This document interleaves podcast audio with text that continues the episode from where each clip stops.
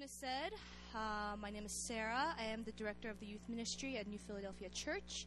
Our first large group is this Friday, and um, it's been crazy. My dad is here, you know, kind of last minute thing, and I was like, he came at a great time, you know, launch, launching a large group, have to speak here, and then Yonsei next week. Like, dad, you're just coming at a great time. Um, but I felt like as I was preparing today, um, that God wants to give you a word that helps you stand firmly. He wants to give you a word that doesn't make you just stand firmly right now, but continues continue to walk steadfast towards what God wants you to be like, to be where God wants you to be, right? And so, as I was preparing, um, when I first preached last semester at Yonsei, I felt a lot of pressure. It was my first time preaching. And I, I just asked God, I got really dramatic, and I was like, God, if I can just preach one time in my entire life, this one chance, what is it, God? And I felt like as a preacher, you kind of have to ask that question to God. If I only have one chance to preach to this crowd one time, what is the word, right? And I really feel like this is the word for you guys, and I hope you guys are ready. Um, as Eunice said that I've been running with Emmaus for four years before I became the director of the youth ministry. Um, I spent quite a number of semesters at Yonsei, a couple at SNU, and this is my first time at KU. But I felt so much at home here. This is the furthest campus. You guys know that, right? It's so far. Um, it's it's far. It's far, Johnny. It's far. Um, and this is only my second time in this room. This is my first KU large group, but I just felt like I was at home. You know, this is my um, I haven't been in a large group in quite number of months, right, since I've been out of Emmaus. And as I was worshiping right there, I just felt like, wow, I just I, this is how it feels. This, I just came back. It's like, whoosh, I just came back, back to Emmaus. But there are actually more connections that I have to this place. My dad is actually a graduate of KU, Korea University. He was a class of 1973, which means, which means there's he said he came to visit a couple days ago, and they don't even have the buildings that he used to have when he was here. Um, my husband, actually, can we get that picture up, Sam? Uh, my husband, actually, who was then my boyfriend, he was actually part of KU Emmaus team that he's on the far, your right, um, that launched the first large group at KU. Emmaus, and they, they call themselves KUDT, KU Dream Team, and I get hecka jealous because I could never get invited to any of their stuff because I was at SNU, and they're always hanging out. They got these like cool Letterman jackets, and so that's my husband. So I have that kind of connection here. Uh, the next picture, uh, that's Sarah. She was in her first semester at Yonsei as an exchange student. I was her familia leader, and believe me, she was no we're close to where she is right now. She was still smoking, she was still drinking, she was doing all of that, and I that's how I got her, okay? And so that's the connection I have. But also, like you guys know, Eunice and I are best friends. And so I brought a couple of pictures from our college days. That's us. Um, that's that's Eunice in the middle. That's me. Um, I cannot verify if there was alcohol or there was no alcohol, but you guys know it's college, so you guys are cool. Um, next picture, and that was our Mexican theme party from um, I think one of our friends' birthday party. We had a Mexican theme, and so we got all dressed up as senoritas, right? Um, and so obviously, I have a very deep relationship with this campus. I don't. I'm not just here as a speaker. I I know you guys. I know this place, right? And so, with all these connections and history, you feel closer to a place. You feel closer to an organization. You feel closer even to the people that you might, you might not even have met. Um, and tonight, I, my sermon is called History Lesson history lesson. Okay, good. The picture's down. Um, I was a history major in when I in my undergrad, with also a political science minor. And I'm actually in um, seminary right now, and I'm taking church history class, which um, which I was most excited about, and I still am most excited about because it's it teaches you about things about why the church is the way it is now, but it happened 2,000 years ago. There's so much history behind so many things that we, we just take for granted now, but, but 2,000 years ago, it was revolutionary and it changed everything for modern churches, right? And one of the things I just want to give you a quick little tidbit, I just thought it was so fascinating, I learned this last week, was um, there were a lot of Christian sect, sects, sects uh, in the 5th century, and all these different divisions of Christianity were arguing with each other including Judaism, about the divinity of Jesus, about how to do this in church and how you shouldn't do this at church and that can't happen and this can happen. And it was around the place called Arabia, like, um, you know, in the Middle East. And there was this one man who was listening to all these Christian leaders of different, you know, organizations, of different churches arguing violently with each other about the, the smallest little details, and they were just yelling at each other, calling each other liars. And he, as a man who was really into religion, realized this is not a good religion. There's no way this religion of, the, of Christ can really be a good religion if they just keep arguing all the time. And this man actually happened to be Muhammad, who actually started Islam and who actually took over all of northern Africa and half of Western Europe. And so when I heard that, I was like, wow. I sat there and wow. We distance, we distance ourselves from Islam as a, as a religion that we kind of war against. But actually, the religion of Islam actually was birthed out of something negative out of Christianity. And so all these little things, actually, they're not apart from each other, they're all connected. And there's this thing where God wants you to remember the history that you have with God. The history that you personally, not you as a people, but you as a person have with God. And he commends he commands people remember, remember, remember. As if you guys are babies and we won't remember, right? But he keeps telling you, remember, remember, remember. Remember my history with you. Remember what I've done for you. Remember all the things we've done together. Remember. And there's a group of people specifically in the Bible that he tells that to very, very, very often. Like repetitively, almost too much, right? And it's, it's the Israelites. It's these just chosen people called Israelites, and he continues to tell them, Remember what I've done for you. Remember what we've gone together, right? And actually, let's look at a specific passage, and that's going to be our passage for tonight. Um, let's all turn to Deuteronomy chapter 8, verse 11. Oh, sorry, verse 1.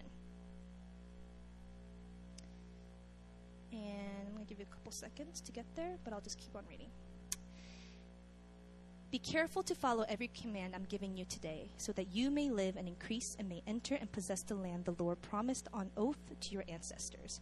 Remember how the Lord your God led you all the way in the wilderness these 40 years, to humble and test you in order to know what you what was in your heart, whether or not you would keep his commands. He humbled you, causing you to hunger and then feeding you with manna which neither you nor your ancestor had known, to teach you that man does not live on bread alone, but on every word that comes from the mouth of the Lord. Your clothes did not wear out, and your feet did not swell during these forty years. Know then in your hearts that as a man disciplines his son, so the Lord your God disciplines you. Observe the commands of the Lord your God, walking in obedience to him and revering him for the Lord your God is bringing you into a good land, and a land with brooks, streams, and a deep spring gushing out into the valley and hills. A land with wheat, barley, vines, and fig trees, pomegranates, olive oil, and honey. A land where bread will not be scarce, and you will lack nothing. A land where the rocks are iron, and you, you dig you dig, you dig copper out of the hills. When you have eaten and are satisfied, praise the Lord your God for the good land he has given you. Be careful that you do not forget the Lord your God, failing to observe his commands, his laws, his decrees that I'm giving you this day. So, as a background, like a history to this passage, the Israelites have been under slavery for hundreds and hundreds of years, right? And finally, he sends Moses, and Moses does these incredible miracles. Um, you know, all the seven plagues and all the, the sticks turning into snakes and the and the, all the people dying, but not the Israelites, right? All these miracles, and they come out, and there's another miracle: the sea splits, and they walk safely across the sea. And even as they're in the desert, there's, there are miracles day and night, literally day and night, right? In the morning, manna comes down from the skies and they eat. Water is coming out of the rocks. Clothes that they wear for 40 years, it doesn't, it doesn't, you know, tear, it doesn't get old. And it says, your, their feet, their actual feet, they don't swell. Every single day that the Israelites were in the desert, they experienced miracles. Every single day. And you would think, if I was an Israelite at that time and I saw miracles every day, I would never forget what God has done, right? You'd be so bold and so you just go up to God. I would never forget that. 40 years of every day, you know, experiencing miracles. I would never forget that. But God commands at the end, remember what I've done for you. Remember what I've done. Because what you know what happens right after this passage? They start worshiping a golden calf. You know what happens right before this passage? They enter, they look into the land of Canaan and see giants and say, God can't, God can't take us into this land.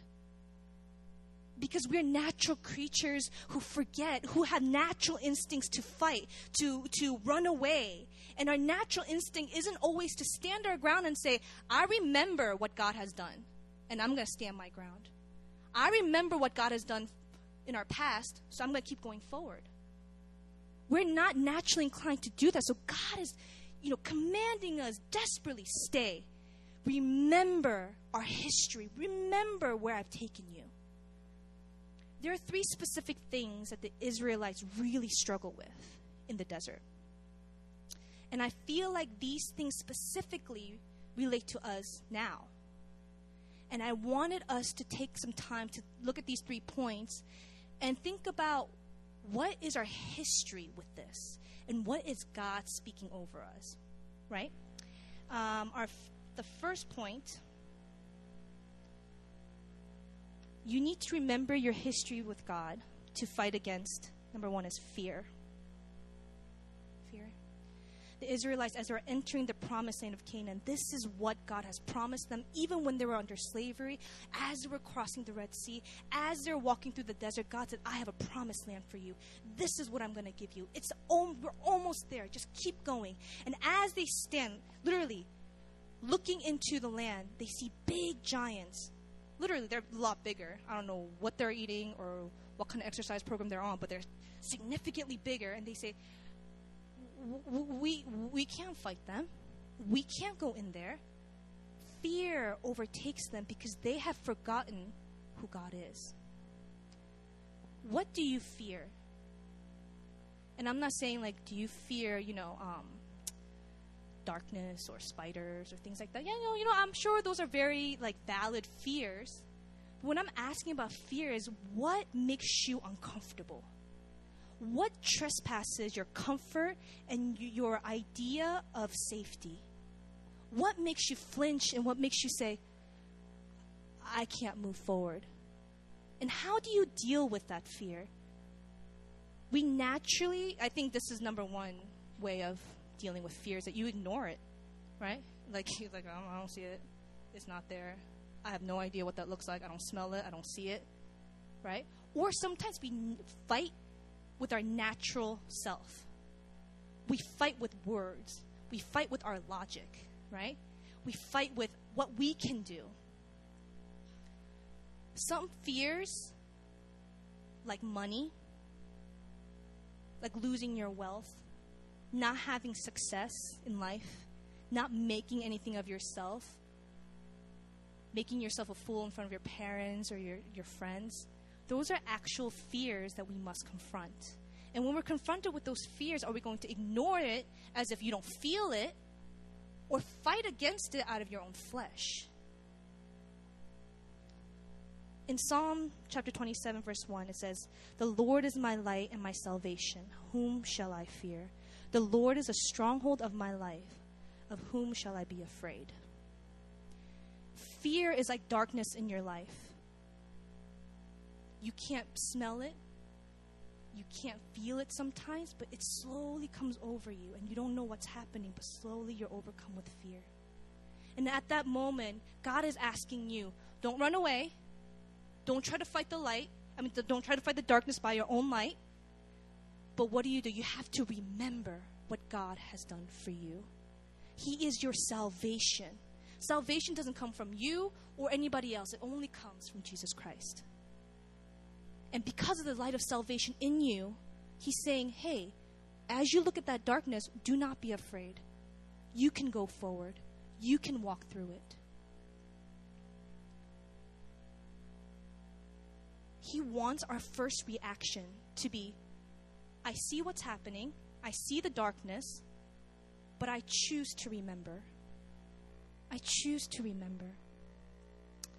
Um, like Eunice said, I am the director of our youth ministry, and we had our first fellowship event a couple weeks ago. And um, because of some, you know, things of, or other, we couldn't really connect with students, our youth students. Um, we couldn't get into international schools because you know they don't know us. We could just be creepers trying to hand out flyers on their campus, or you know we can't just go to churches and be like, "Hey, we're starting a youth ministry, so please come to our church," you know. And so, Pastor David, who's you know my partner in crime in that ministry, we were fully ready to have all the pizza and games ready, and it just be me and him because we had no idea who was to show up. Like I, I haven't made connections with anybody. I don't know. I don't know who's to I don't know who knows about us. So you know, in faith, I got the pizza. We got the games. We cleared out the floor, and I and I just sat there and I was like, here we go. You know, I'm. I'm gonna hope someone shows up, but I am fully ready to take all this pizza home and eat it for a week. I'm okay with that. And as I was sitting there and I was praying with everybody, God said, Do you not remember your days at Emmaus? And I was like, well, I remember. It's just it's a lot of years, so I'm not sure which one you're asking. But he said, "Do you remember the year? I don't. Not everybody was here. Maybe only Eunice remembers. But a um, couple years back at Yonsei, we lost our large group room, and um, like they just took it from us out of like on Monday night. So we have Tuesday large groups, right? So Tuesday. So for the rest of the semester, maybe like eight semesters after that, we were nomads. Everybody was on their phone on Tuesday morning, Tuesday like five o'clock, six o'clock and we don't know where large group is going to be. And as soon as Tina, who's a director at um, Yonsei, she said, okay, large group at blah, blah, blah. Everybody's like, okay, mobilize, and we all go. And that was our semester. Every semester was a new room, and we thought we were going to lose students, but we actually started growing. And God was like, I did that for you because I did that for Emmaus, and I did for you guys because I want you to know that this ministry is bigger than you. It's bigger than what you can do. It's about what I want. I want this ministry to grow. And so I was sitting there, it was seven o'clock, and then like 12 kids come out of nowhere. Like they're coming out of the bushes. I don't know where they're coming from. And I and they're like, oh, how, I was like, how'd you hear about it? I was like, oh, so and so and so and so told me about so and so, and I'm just here. I was like, okay. And then more. So we have 15 students show up, and I was like, I, I remember Father, I'm sorry that I doubted you and I had fear in my heart, but I remember what you did for me, and I'm going to stand my ground and I'm not going to fear. Amen? The second thing that you need to remember um, you need to remember your history with God to fight against sin. Um, we talked about how the Israelites all of a sudden started worshiping a golden calf. Now, that's idolatry, and that's a big no no. Everybody understands that, right? Like, you can't make another idol out of uh, man made hands and worship it. And in verse 18 and 19 of Deuteronomy 8, it says this uh, You shall remember the Lord your God, for it is he who gives you power to get wealth, that he may confirm his covenant that he swore to your fathers, is this day. And if you forget the Lord your God and go after other gods and serve them and worship them, I solemnly warn you today that you shall surely perish. Yikes. Perish obviously means you're going to die if you serve other idols before me. And God is not like, oh, you know, you're going to die. But He's like, I solemnly warn you that if you do this, you will perish. Right? He's very serious. He's not playing around. And before you go, God, to calm down. It's not that serious, right? Um, you need to remember this where is my verse? Mm, where's my verse? Where's my verse? There it is. Romans chapter 6, verse 23. The wages of sin is death, but the free gift of God is eternal life in Christ Jesus our Lord. When you sin, and you blatantly sin, and you continually sin, it's not just you doing the act of sin that's bad, but it's literally killing you. Because sin is death, because sin separates you from God. Right? And so when God's trying to be this harsh with you about you're going to perish, you have to see in the heart of a father. He's saying, I don't want you to die, so please stop sinning. I don't want you to be apart from me, so please stop sinning. I don't want you to be apart from me, so I need you to stop sinning now. So we can be closer, so you can be full of life, so you don't have to walk this path any longer. When we talk about sin, it's not So when God's like, if you, I solemnly warn you, if you do this, you're gonna die. It's not like, oh, don't do that. Your mommy's watching you. It's not like that kind of cute thing. It's not like, oh, don't touch that. Your mommy's watching you. It's, it's, you know, you gotta take this seriously. And as much as um, fear is darkness, sin is like a chain. Sin is like a chain around your ankles and around your throat, choking the life out of you. And when God is approaching sin, and you remember your history with God, He wants you to remember that you're a people of covenant. He says that, right? He wants to keep covenant with you, so please do not sin. Covenant people eh, are people that are in promise to God, but not just like a pinky swear, not like, oh, I promise to be there at 7 o'clock, but lifelong commitment to be with you lifelong commitment to be your God and to be a savior to your people. That's his commitment to you. So he said, please don't forget our history, that you are people of covenant. So sin is beneath you. When you continually deal with the same sin over and over again, stand your ground and say, I am a people, I'm, I'm, I'm a people of covenant, and sin is beneath me. In Romans 6:14 it says, "For sin will have no dominion over you since you were not under law but under grace." God wants you to say when you're faced with sin, habitual sin in your life, God wants you to stand my, your ground and say, "I remember that God said I'm a people of covenant, and this sin has no power over me. I can stand my ground, and I cannot. I, I don't have to sin any longer." I'm going to quickly share a story. Um, my first semester as a small group leader at um, Emmaus, there was this girl who was dealing with continual habitual sin. She was sleeping around with this guy, and every single week she would come and we had accountability. She's like, I did it again. I'm like, okay, it's okay, it's okay, pray. Next week, I, I, I did it again. And I'm like, okay. And this continued on for months. Every single week, we would have accountability, and she's like, I did it again. I pray for her. She's like, okay, I can do it. And she goes out. Next week, the same thing. And one day, I was like, I wasn't, I wasn't angry, but I told her, hey, do you know how important you are? Do you know that your decisions matter?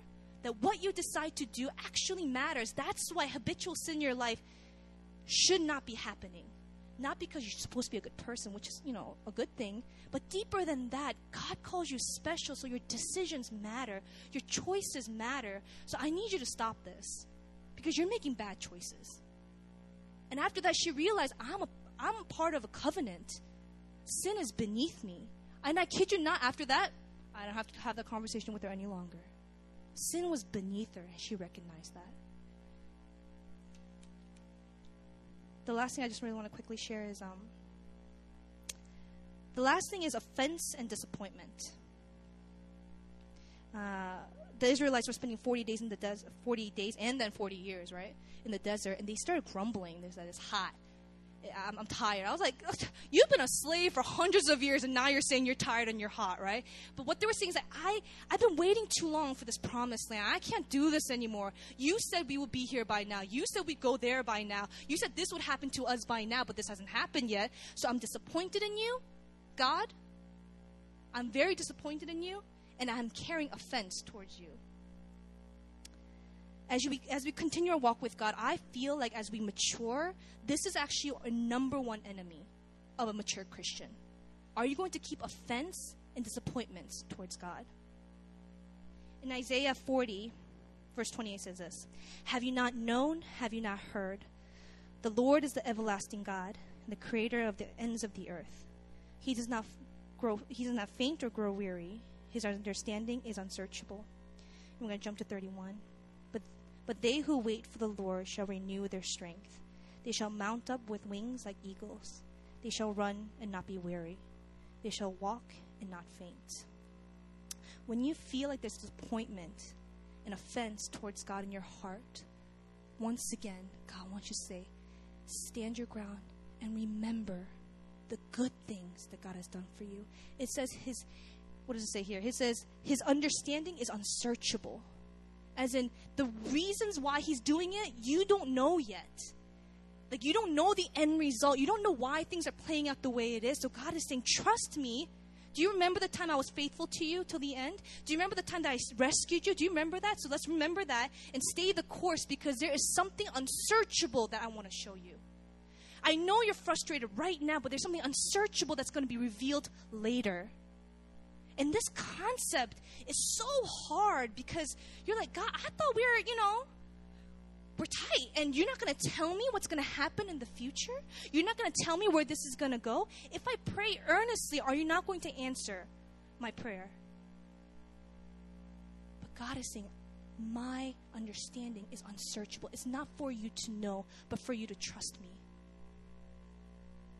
And when you have that understanding, and sometimes it takes a little bit of time, I'm not going to lie. Once you get that, there's so much freedom in trust. There's so much more freedom in understanding God, the history that I had with you, it wasn't a lie, it wasn't made up in my mind. You're right. You are unsearchable. Your understanding is unsearchable. So I'm just going to wait. And I'm going to find my strength in you one of my small group girls from a couple semesters ago, she was Catholic. And um, obviously, she wasn't very exposed to this kind of setting, right? Um, but when she came, she just fell in love with everything, and she joined our small group. She loved it. Um, and she was so on fire that by the end of her semester here, she was like, "I'm going to go on this missions trip with with New Philadelphia. I'm going to go." She paid her deposit.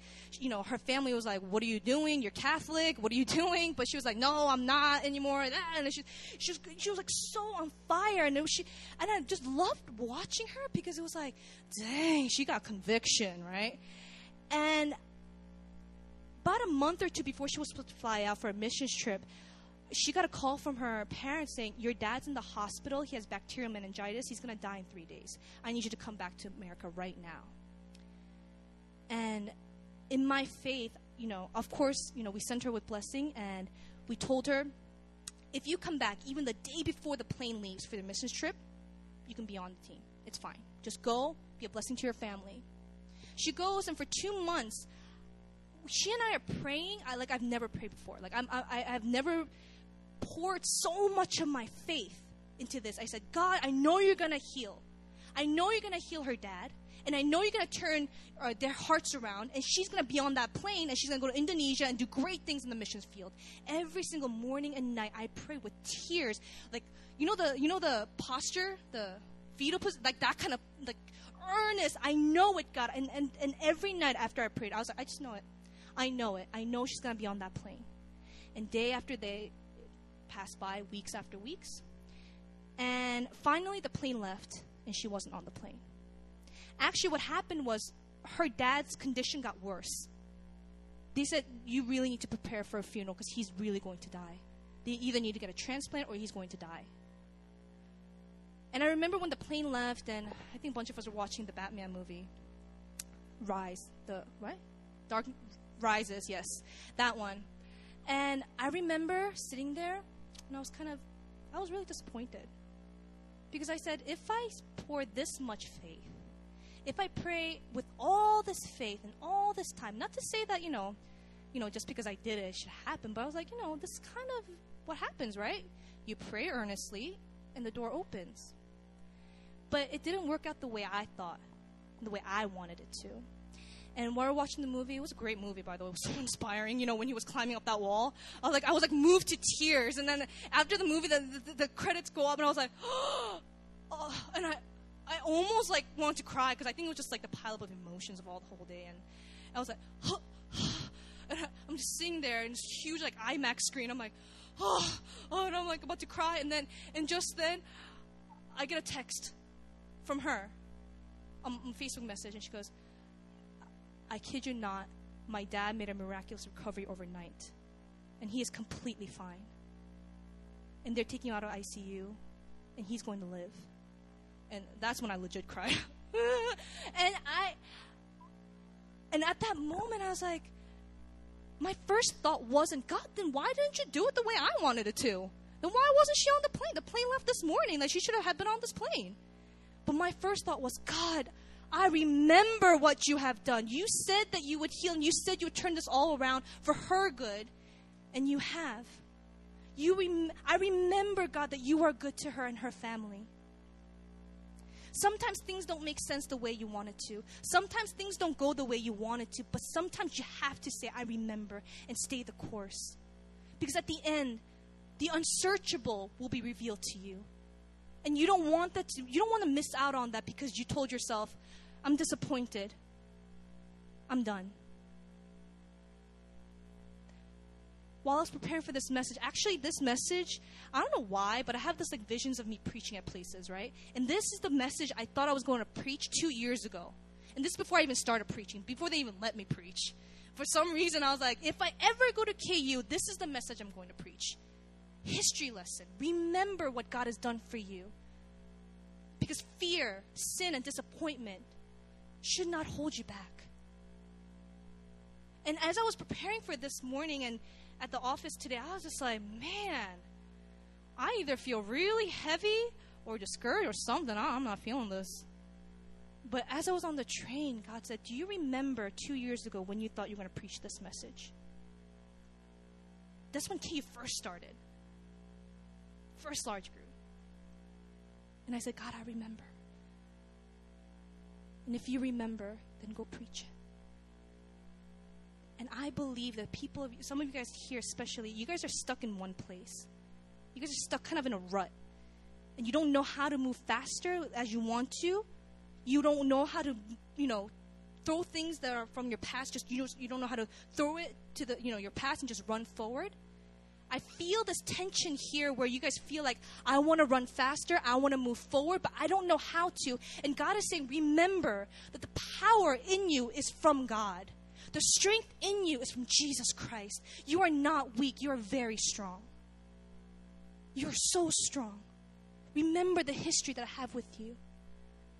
Even the family that you have. Remember the history that you guys carry. We're going to take some time to pray.